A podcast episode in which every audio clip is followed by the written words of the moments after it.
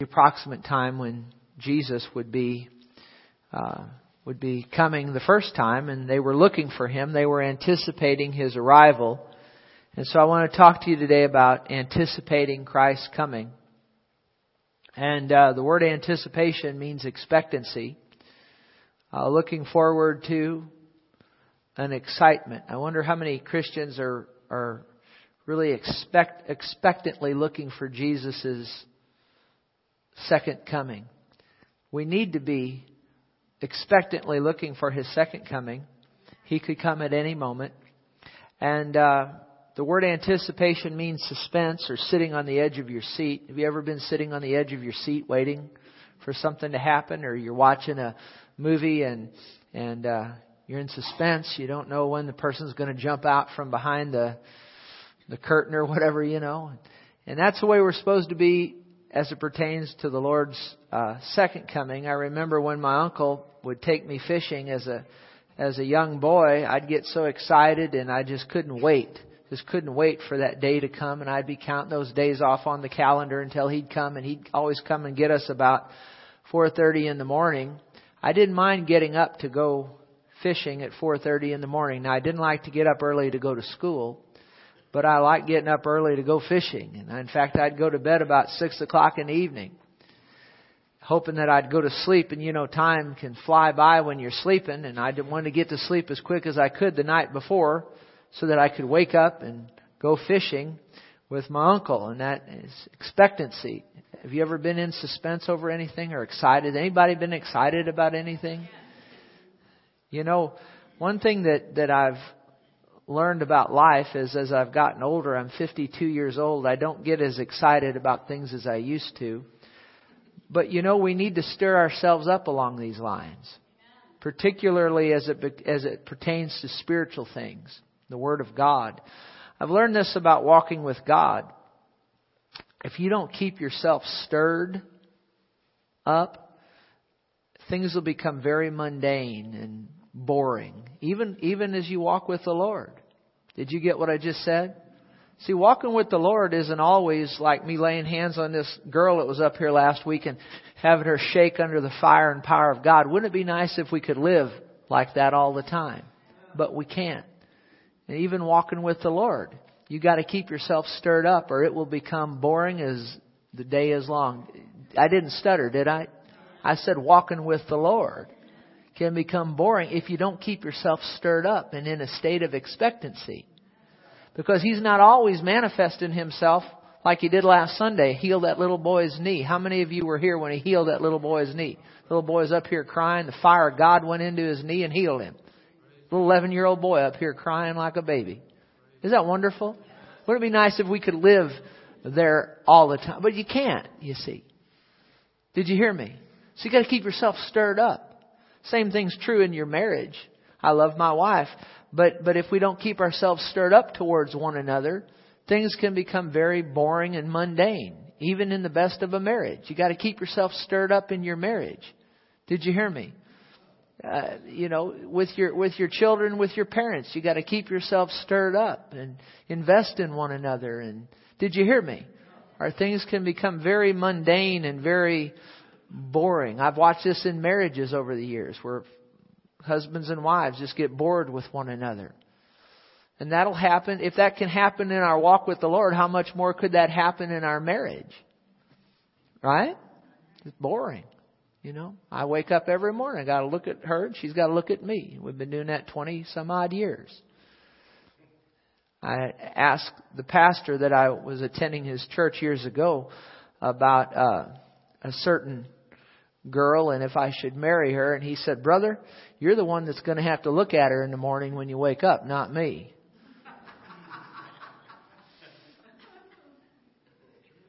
That's the truth, isn't it? So we got to keep ourselves stirred up. How many of you know when you wake up in the morning, you don't look, a woman or a man doesn't look as good as they do when they're all fixed up. Is that right? So you got to keep yourself stirred up. It takes faith. Did you hear what I just said? It takes faith. None of this is in my notes. This is just coming out of my heart. People need to hear what I'm saying right now. It takes faith. What is faith? The substance of things hoped for. The evidence of things not seen. So, huh? But I don't care how mundane, I don't care how boring, I don't care how bad or how impossible the situation looks. If you'll, if you'll, if you'll keep yourself stirred up and invest in one another, invest in, in the Lord, you know, in, in, you see, you understand what I'm saying?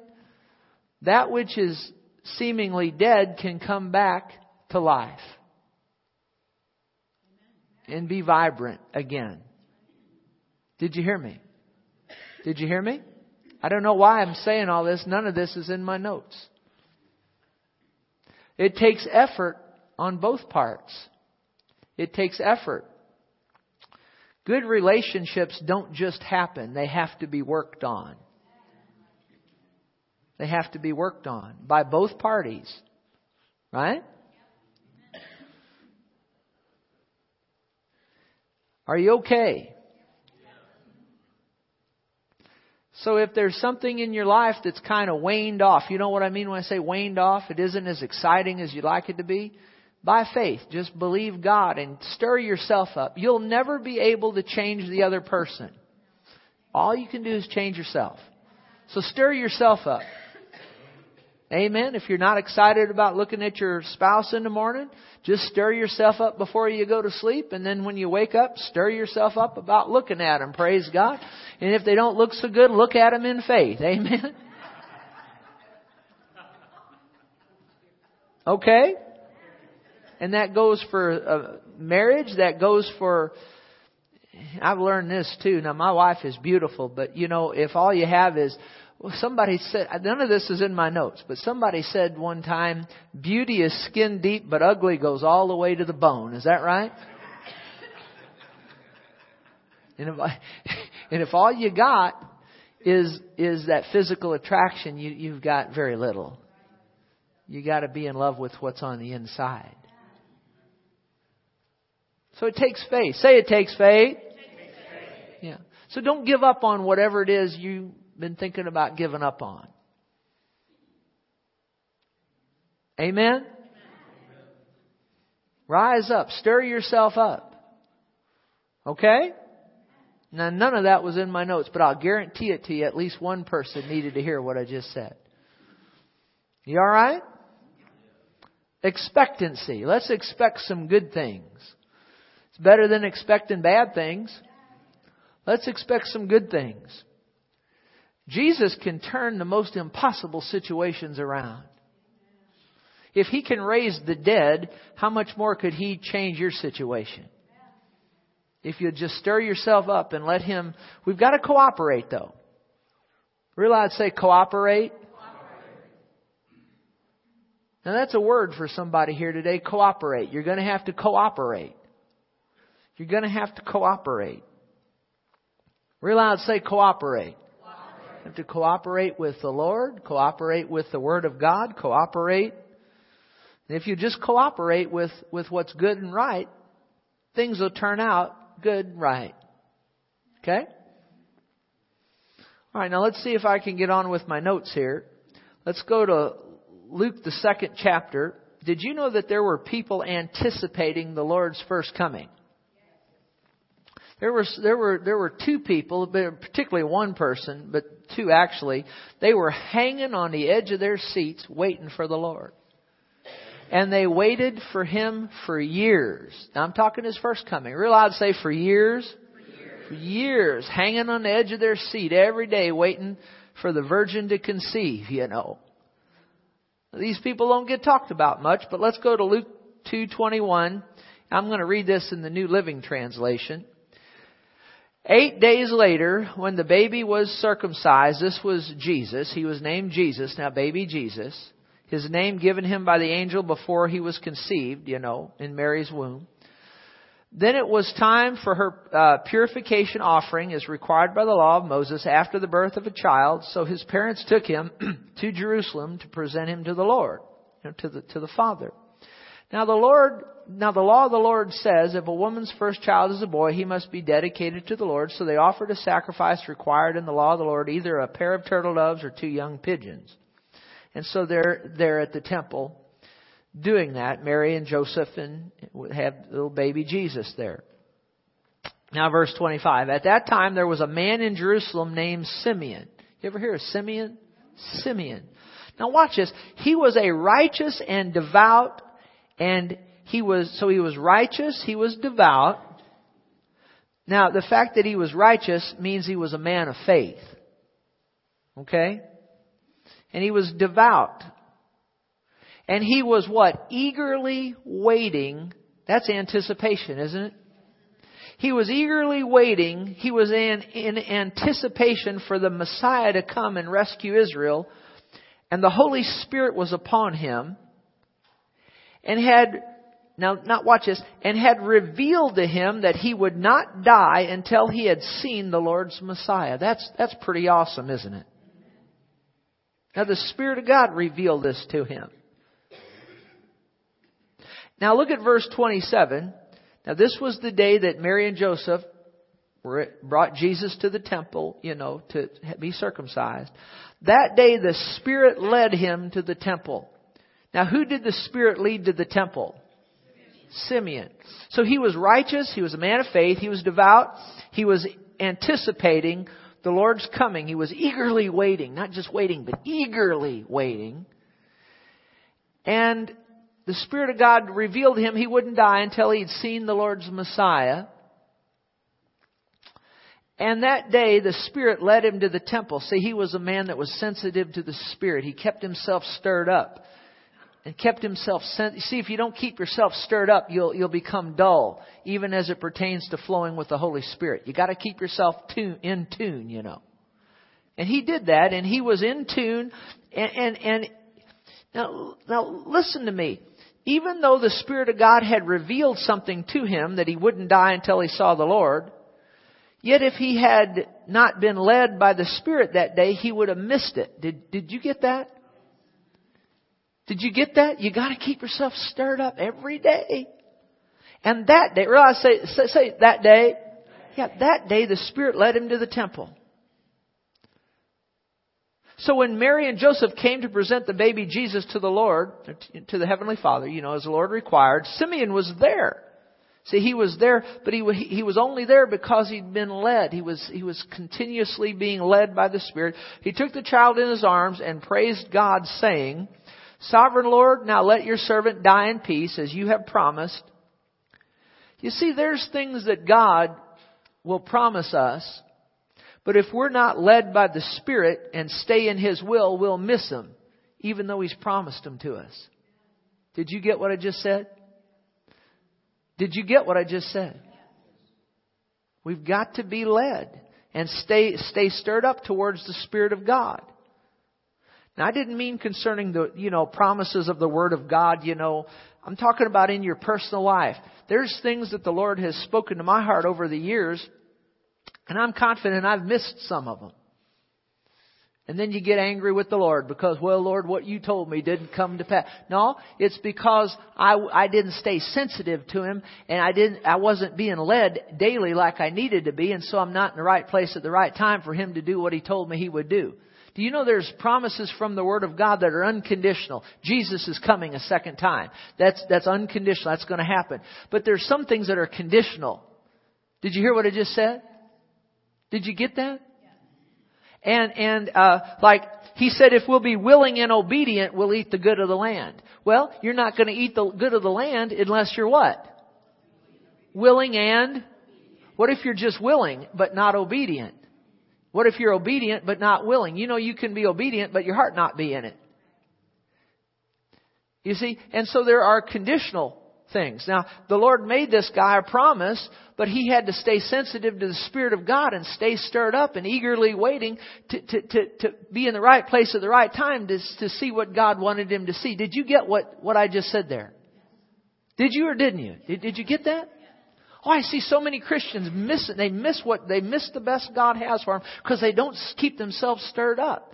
And they don't keep themselves uh, sensitive to the Spirit of God. And he says, I've seen your salvation. Did you know he got to see something? He got to see something the prophets of old desired to see, and they didn't get to see it. He got to see Jesus in the flesh. Didn't he? And them prophets of old, Isaiah and Ezekiel and Jeremiah, wouldn't they have loved to got to see Jesus in the flesh? But they didn't get to see Jesus in the flesh. They got to look in the spirit ahead and see him in the spirit, but they never got to see Jesus in the flesh in, in, as they lived on the earth. But Simeon did. Isn't that wonderful? I've seen your salvation, which you have prepared for all people. He is a light to reveal God to the nations, and He is the glory of your people Israel. Jesus' parents were amazed at what was being said about Him.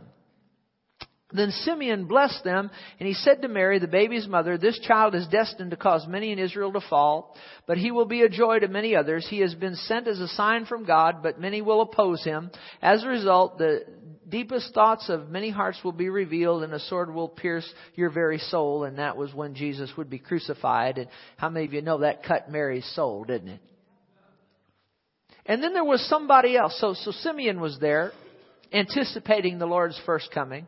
And then there was a lady, a prophetess named Anna, verse 36, was also there in the temple. She was a daughter of Phanuel from the tribe of Asher, and she was very old. Her husband died when they had been married only seven years, and then she, she never remarried. She remained a widow after that to the age of 84. Look at this. She never left the temple and stayed there day and night. Well, she's not going to miss what God has for her. This is this is this is uh, somebody that's really anticipating. She's not going to leave. She doesn't want to miss anything. She doesn't want to take a chance on missing out of seeing the Lord. How many of you, if you knew Jesus would be walking by Hawkins and New Sugar Creek tomorrow at noon, you'd be out there for sure. You'd be out there. Is that right? How many of you, you'd be out there? Well, he, he may not be walking at Hawkins and New Sugar Creek tomorrow at noon, but he is going to be coming soon in the clouds of glory. And we need to be looking for him and waiting for him. Just like, just like Simeon and Anna. They were hanging on the edge of their seats, man, I'll tell you. She never left the temple, stayed there day and night, worshiping God with fasting and prayer. And she came along just as Simeon was talking with Mary and Joseph, and she began praising God. She talked about the child to everyone who had been what? Who had been what? Who had been. Is that anticipation? I feel like singing Carly Simon's song, Anticipation. They don't have a clue who Carly Simon is. Anticipation, it's making me wait. Boy, if these people would help me just a little bit, I could have a preaching spell, couldn't I? How many's ever heard of Carly Simon? How many's ever heard that, watch that ketchup commercial when they were, did anybody ever see that? Was that Hunt's or Heinz or was that, what, does anybody remember? Does anybody eat ketchup besides me? Was it Hunt's or Heinz? You don't have a clue? Heinz? Anticipation, it's making me wait. Hey, hey, hey, hey, Tim. How many of you anticipating the Lord's coming? How many of you looking more for the Lord's coming than you are to ketchup to come out of the bottle? Well, you're a, you're you're a very unusual group because most Christians I've met over the years are waiting for that ketchup to come out of the bottle more than they are Jesus coming. It's sad, but it's true. Let's be more anticipa- anticipatory. Is that a word? It is now. About the Lord's coming than we are to ketchup coming out of the bottle. Can you say amen? She was waiting expectancy, expect, well, you know, for God to, she was looking for Jesus, wasn't she? Okay? We need to be the same way. You know, after Jesus, now, now of course, Christmas time, where, you know, the Lord's first coming, we need to be anticipate, uh, they were in, anticipation for his first coming. And we talk about that. But I, just in my heart, I'm, I'm supposed to stir you up today about his second coming. That's what I'm supposed to do, even though it's Christmas time. I'm supposed to stir you up about his second coming. Because you see, he came the first time, and remember we told you last week there were so many prophecies about his first coming, but there's eight times as many about his second coming as there was his first. So if God got it right on the first coming, and there's eight times as many prophecies about his second coming as his first, how many of you know Jesus is going to come again? Is that right? So we need to be anticipating, hanging on the edge of our seat every day when we get up in the morning. We need to be thinking about the Lord's coming. And when we go to bed at night, we need to be thinking about the Lord's coming. We, we really do. Because He's right at the door. He's getting ready to come. But look at Matthew 24, verse 42. Right after Jesus gave His greatest sermon or discourse. It wasn't really a sermon. He was talking to his disciples. He gave his greatest discourse, you know. Gave his greatest discourse on his second coming in Matthew 24. He said this, and look at verse 42. Watch therefore. That implies anticipation, doesn't it? Doesn't it? Yes. Right after he, and you could read Matthew 24, he's talking about his second coming there. And then right after he, and we're not going to go through all of that, but you know, the, he talks about many false Christs will rise and many will be deceived. There'll be wars, rumors of wars, earthquakes in great diverse places and all of that. And then he comes down after he does all that, he says this, watch therefore. Does that imply anticipation? He said, for you do not know what hour your Lord is coming. Now we may not know the day or the hour, but we can know the season, and we are in the season, believe me. But know this, that if the master of the house had known what hour the thief would come, he would have what? He would have watched and not allowed his house to be broken in, in, into. Therefore you also be ready, for the Son of Man is coming at an hour you do not expect. So we need to be ready. How, if he's coming because I figured this out years ago. If he's coming when we least expect, what do we need to be doing all the time? Expecting. Anna wasn't going to take any chances. She was going to stay in the temple day and night all the time. She would not take any chances on missing seeing the Lord. And we need to be that way in our hearts, don't we? Be looking for Him all the time. And then right after this, Jesus gave three parables. I'm not going to go through them, but he talked about the faithful and the evil servant, the wise and the foolish virgins, and the talents. And all of those parables have to do with watching and being ready and anticipating the Lord's return. Using your talents every day as though the Lord was going to come back within the next five minutes. That's how we're supposed to live our lives as Christians. Always eagerly waiting for Him to come. Now, notice if you would, let's go to Revelation, the first chapter, and the ninth verse. Revelation, the first chapter and the ninth verse, New King James Version here. I'm switching between the New King James and the New Living today, so. Notice here, John, both your brother and companion, this is verse 9, Revelation 1 9. You ever heard of John? He uh, got the book of Revelation. He was one of Jesus' closest disciples. And he said, Your brother and companion in tribulation and kingdom and patience of Jesus Christ was on the island that's called Patmos for the word of God and testimony of Jesus Christ. They'd exiled him there. He said, I was in the Spirit on the Lord's day. Now, on Sunday, more than likely, first day of the week, he was in the Spirit. That means he was praying. He was, he was deep in prayer. Now, this implies to me that he was anticipating. People that, that, that spend time in prayer and they get in the Spirit and, and, and, and what does it mean to get in the Spirit as you pray and, and, and you're walking with the Lord and praying? You can get over in the Spirit. I don't know how to explain it to you. It's like trying to explain the Rocky Mountains to somebody that's never been there, you know. Or explain the Grand Canyon to somebody that's never been there. How do you, how, how do you do it? But you see, this in the spirit there means that he was anticipating. He was in prayer. He's deep in prayer. And he heard behind, he said, I heard behind me a loud voice as a what? As a, as a what? As a, can you say trumpet? As a trumpet. Now when I talk to you, you need to talk back to me, okay? It's very rude if you don't talk back to me. How would you like to talk to me and I don't answer you? Say, Pastor Terry, I'm not. Now, if I talk to you, you talk back to me. All right. All right. Can you do that? So, it, can you say trumpet? There you go. See, you can do it. I'm proud of you. So, what did he hear behind him? It, it was a voice that was as a trumpet, wasn't it? And of course, he turns and he sees Jesus. And you see, we're talking about Jesus' second coming. We need to realize, and what I want to get across to you today is what, what do we need to be looking for? What do we, actually, we need to be listening for something. We need to be listening for, a, and we'll get into that in a minute, but we need to be listening for a trumpet.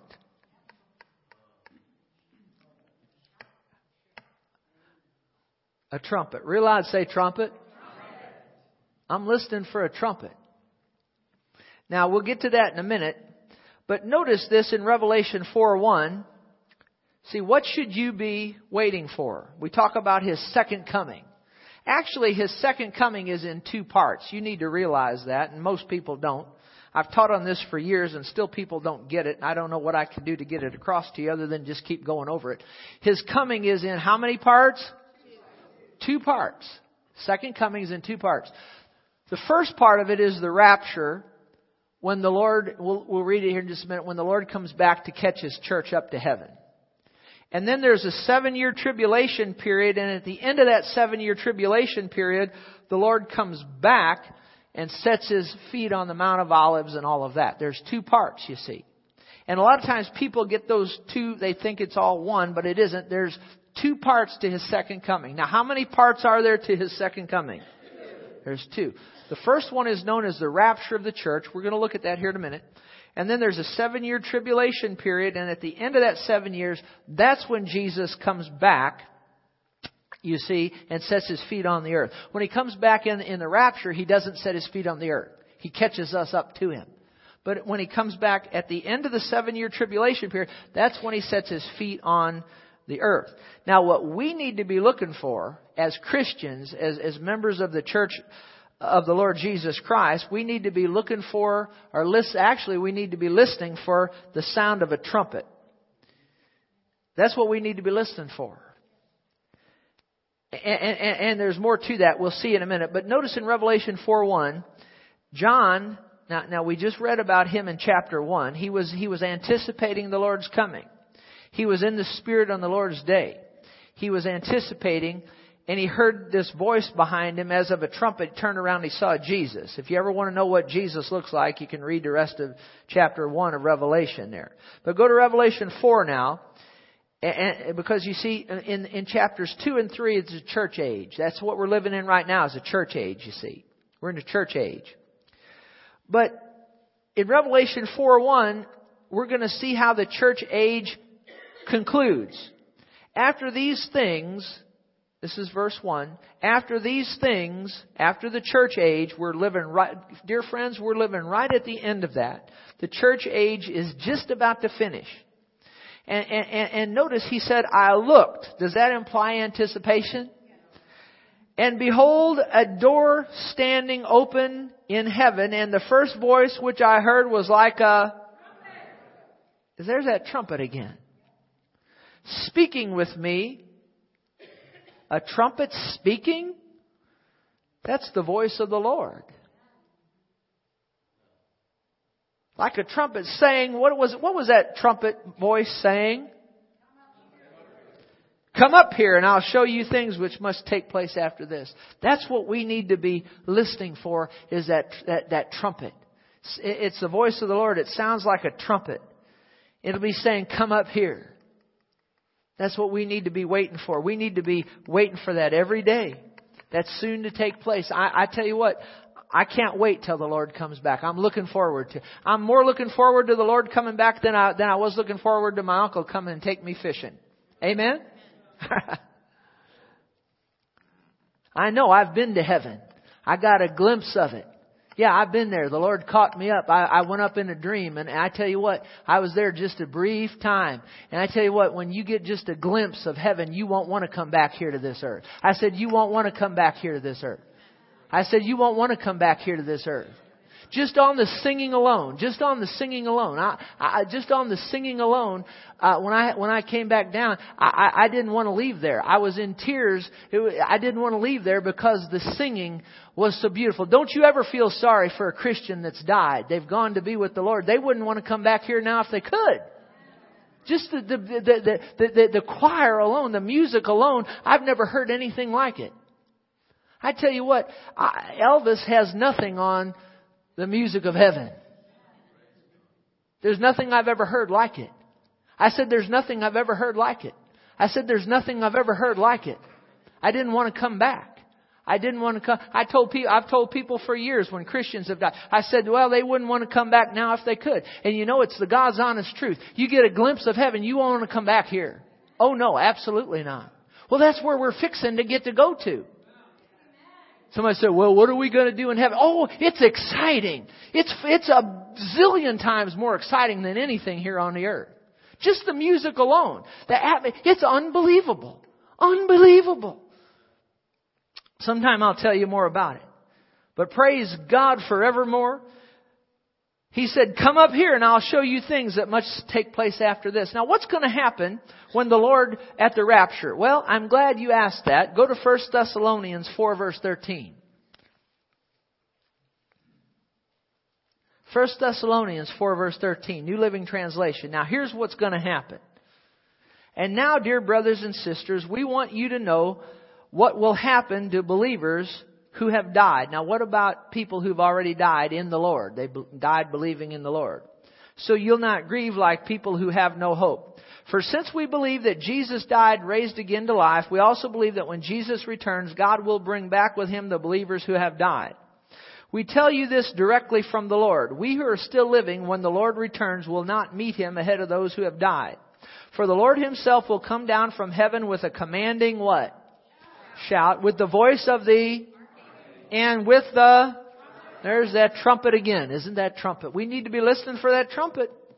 For the Christians who have died will rise from their graves. Now, if that, the Bible didn't say that, I wouldn't believe it. But the Bible says it, I believe it. How's it going to happen? I don't know, but God's powerful, isn't He? What's going to happen at the rapture of the church? The Lord's going to descend from heaven with a shout, with the voice of the archangel, with the trumpet of God, and the dead in Christ, those people, those Christians who have already died, their spirits are in heaven right now. Is that right? I'm talking about Christians who have died. I'm talking about my mother. Her spirit's in heaven with the Lord. When the Lord comes back, He's going to bring all of those saints who have died, Old Testament and New, their spirits are going to come back with Him. You okay? Their bodies are going to be blasted out of the graves. If they've been cremated, He's going to, I don't know how God's going to do it, but He's powerful, isn't He? and their bodies are going to be raised in spiritual bodies, never to die again. Their spirits are going to go back in their bodies and they're going to live forever. Can you say amen? But what about you and me if we're still here? Well, all this tells us, all this tells us is that we're going to be caught up, doesn't it? Notice verse 17. Then together with them, we who are still alive and remain on the earth will be caught up in the clouds to meet the Lord in the air will be with the Lord forever. But I'd like to know a little bit more about what's going to happen to me if I'm still alive here on the earth when He comes. So let's go to 1 Corinthians 15:50. And, and it'll it'll tell us exactly what's going to happen to us if we're still alive when the Lord. See, if we're not, if if we go to heaven by way of the grave, then when we die, our spirits go on to heaven and our body goes into graves, awaiting this rapture.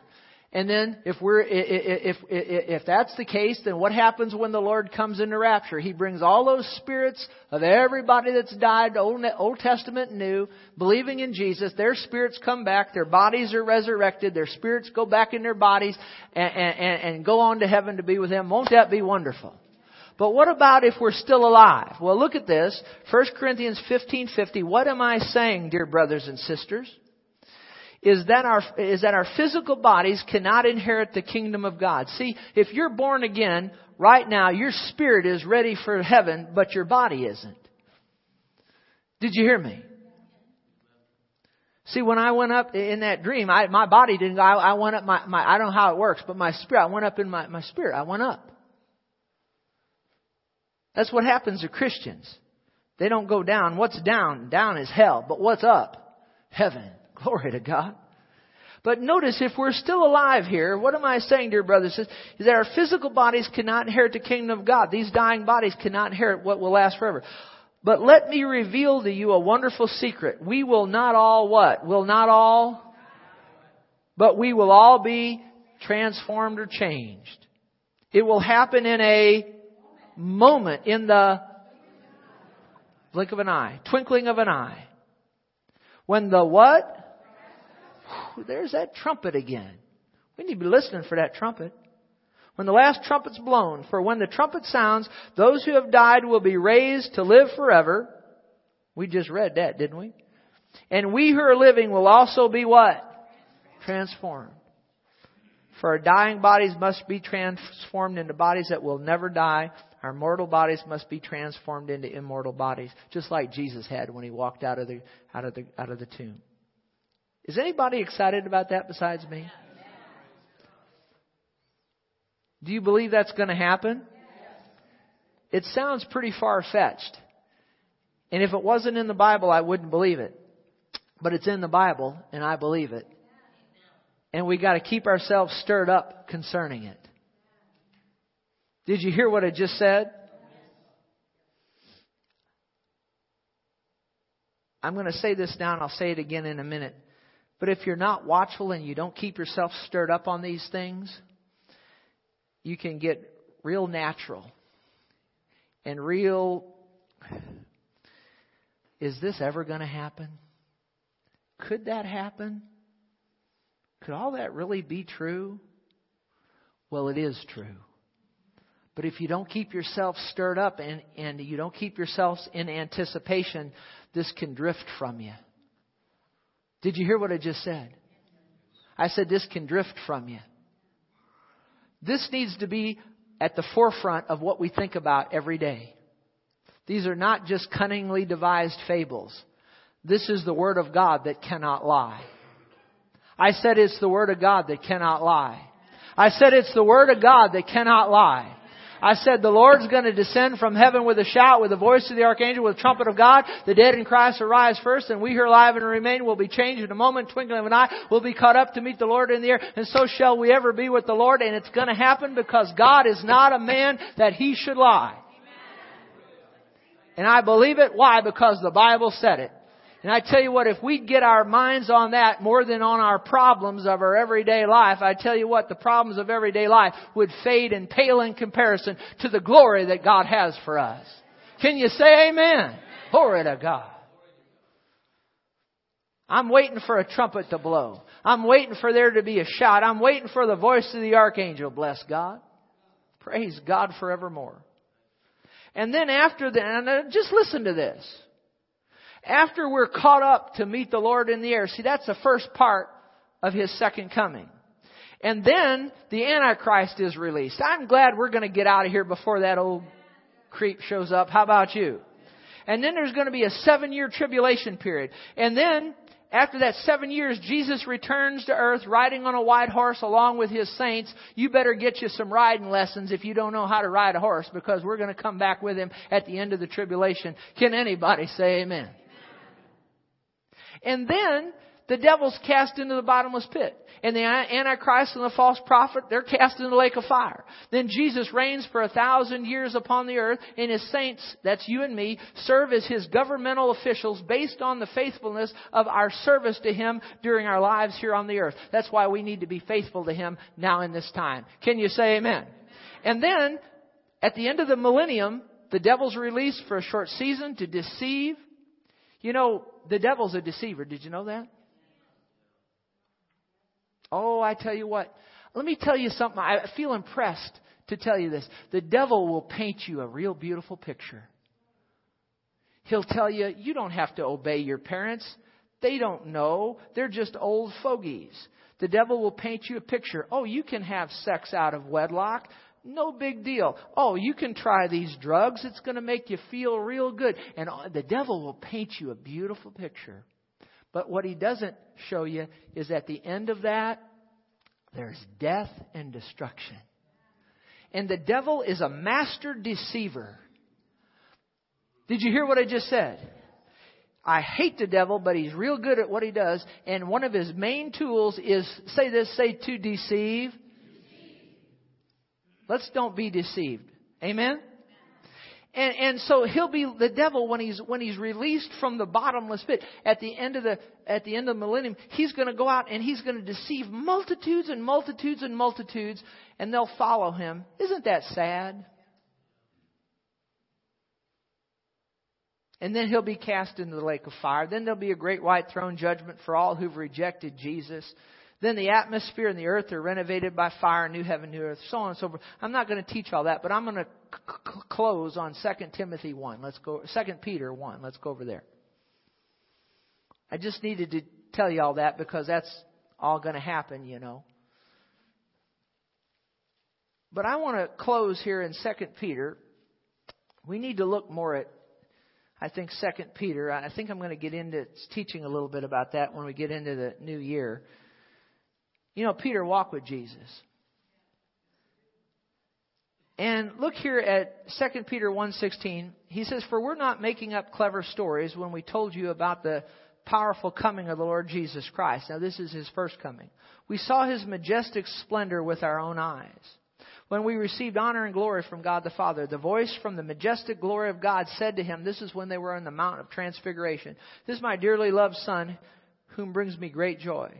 We ourselves heard that voice from heaven when we were with him on the holy mountain. Because of that experience, we have even greater confidence in the message proclaimed by the prophets we must pay close attention to what they wrote, for their words are like a lamp shining in a dark place.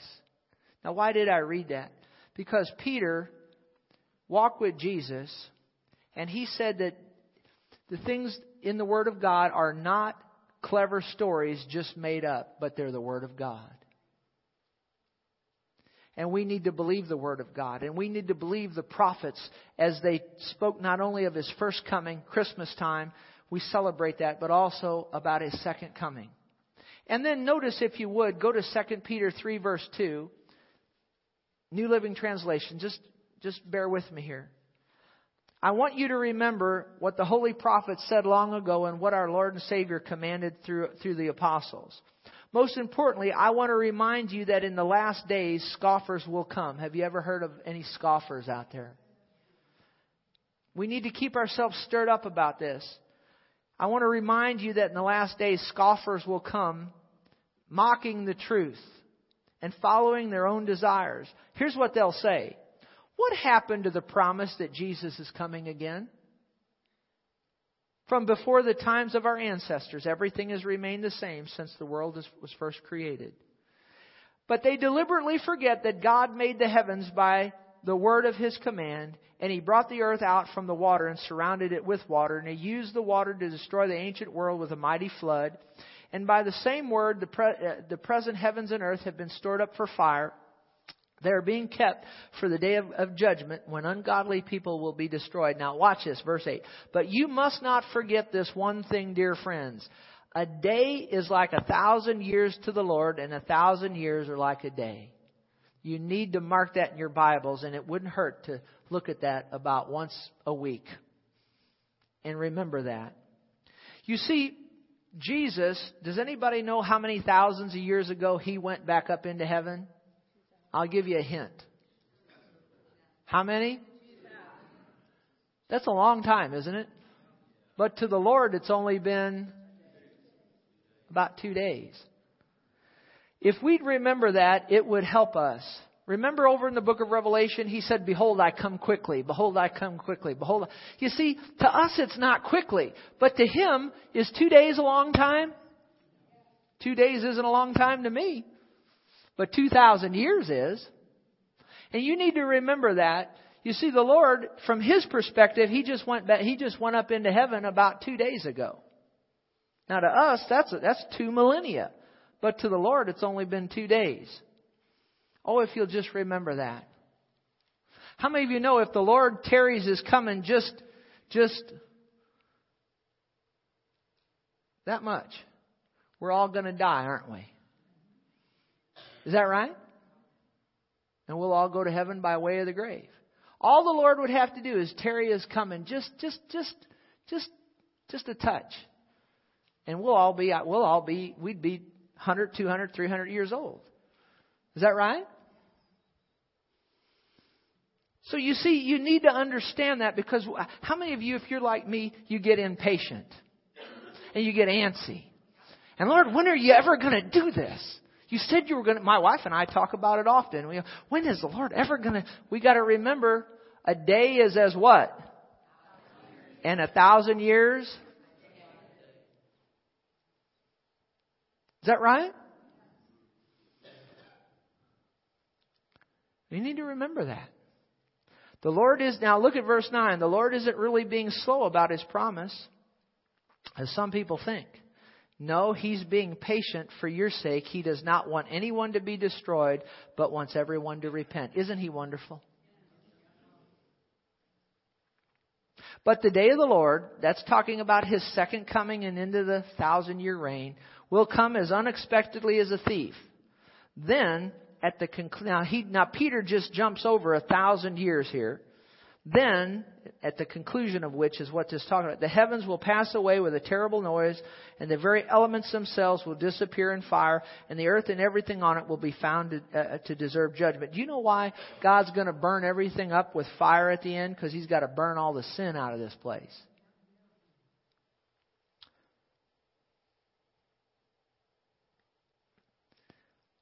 Since everything around you is going to, now I read all that really to get to this. Since everything around us is going to be destroyed like this, what holy and godly lives should you live?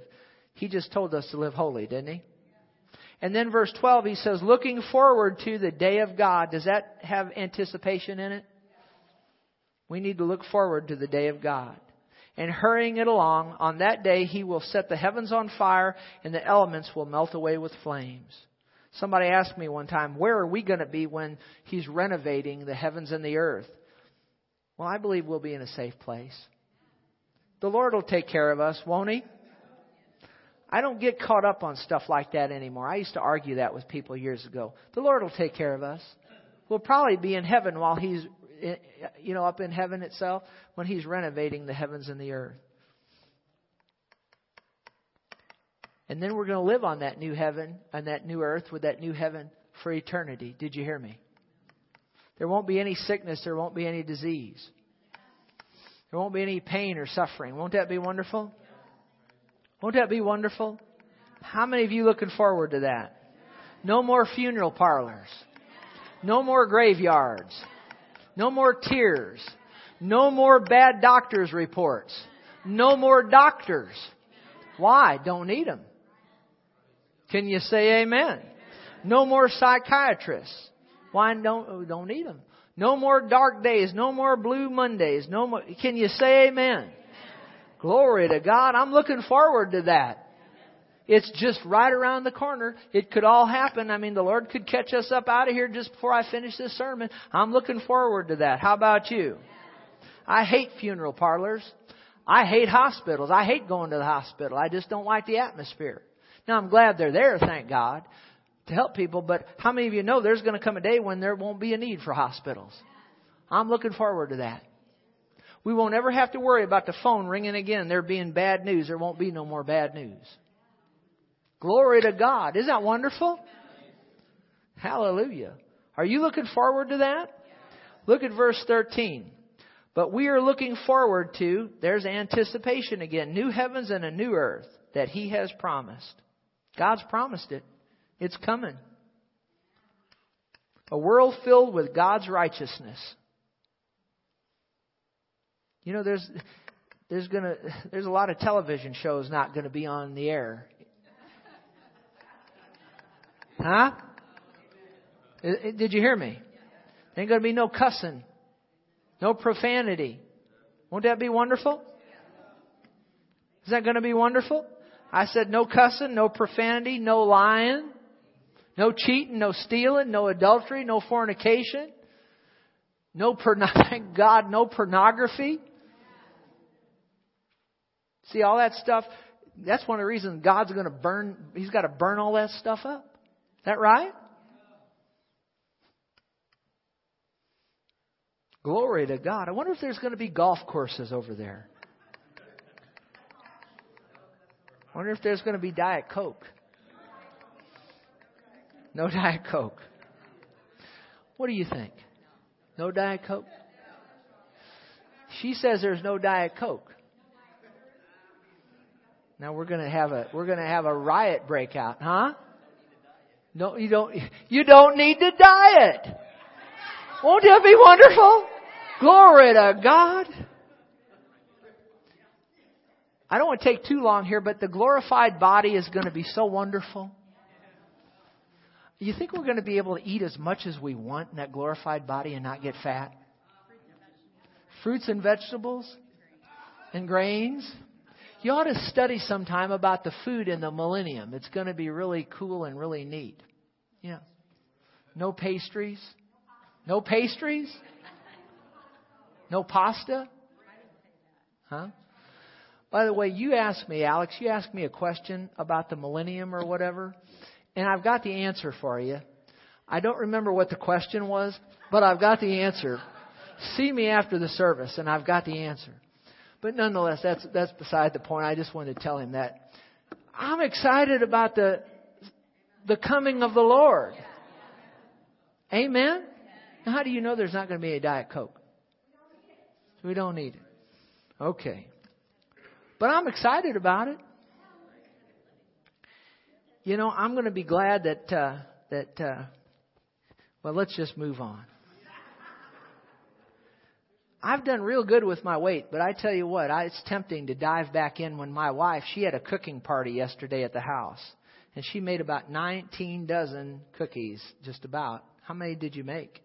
Nine different kinds. Nine different kinds. And I didn't eat one of them, did I?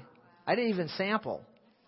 Used to be I'd, you know, and, and, and I'm just about over the shakes. The shakes don't get me anymore. Oh, the new heaven and the new earth. It's going to be so wonderful. I don't know all about it. The Bible tells us a lot about it. I'm not going to get into all of it today, but it's going to be so nice. The one thing I will say that the lion's going to lay down with the lamb. And snakes I hate snakes. I've got that in common with Indiana Jones. I, I, they're not in heaven, but they, they will be on the earth during the millennium because the Bible said the child will be able to play at the cobra's den and not, not, not, not it won't hurt him. I'm not going to play at the cobra's den even in the millennium. How about you? One thing you need to know, and, and people don't realize this, about the Lord. Do you ever see any of those? Uh, how many remember Marlin Perkins? What was that? The it was a wildlife show, Wild Kingdom, and they'd show those lions coming out there eating those zebras, and, and that used to trouble me as a little kid. But you know that's not the will of God. The animal kingdom, when Adam fell, it affected the animal kingdom. The will of God the uh, I think originally all the animals were, were vegetarians, if I'm not mistaken. The will of God is not killing and murder. The willing of God is not animals killing one another. That's not the will of God. Did you understand? That's not the will of God. That's all came as a as a part of the fall. What am I saying? All that's going to be done away with. It's going to be so wonderful. I'm looking forward to his coming. I'm looking forward to all that God has in store. Now, having said that, look at verse 17. I'm almost done. I, I know I preached a little long here, but I trust you've enjoyed it. I'm warning you, this verse 17 ahead of time, Peter says, dear friends, be on guard. So we need to be on guard so that you will not be carried away by the errors of these wicked people. And because see, he was talking about false teachers up earlier in the chapter and how they'll try to get you off track. And so we need to stay in the Word of God so we're not deceived. Look at verse 18. But rather you must what? Grow in the grace and knowledge of our Lord and Savior Jesus Christ. That's what we need to be doing, is growing in grace. Amen? And then let's just have them throw this on the screen. Hebrews 9:28. You don't have to turn there. Notice this. It says Christ was offered once to bear the sins of many to those who eagerly wait for him. Is that anticipation? He'll appear a second time apart from sin for salvation. Let's be waiting for him eagerly. What do you say? You know, his first coming is a matter of historical fact. His second coming is a matter of prophecy. His first coming was as a newborn babe. His second coming will be as King of Kings and Lord of Lords. His first coming was to save sinners. His second coming will be to judge sinners. He came first as a lowly servant riding on a donkey. He will come a second time riding on a white horse as a conquering warrior. His first coming was to bring peace between God and man. Isn't that true? Between God and man. And His second coming will be to bring peace on the earth. And you know what? There'll never be lasting peace until Jesus comes back and sets up His kingdom. They'll try to get it in the Middle East and they might get things that look like it, but they'll never get it until Jesus comes back. Stand with me if you would. And bow your heads.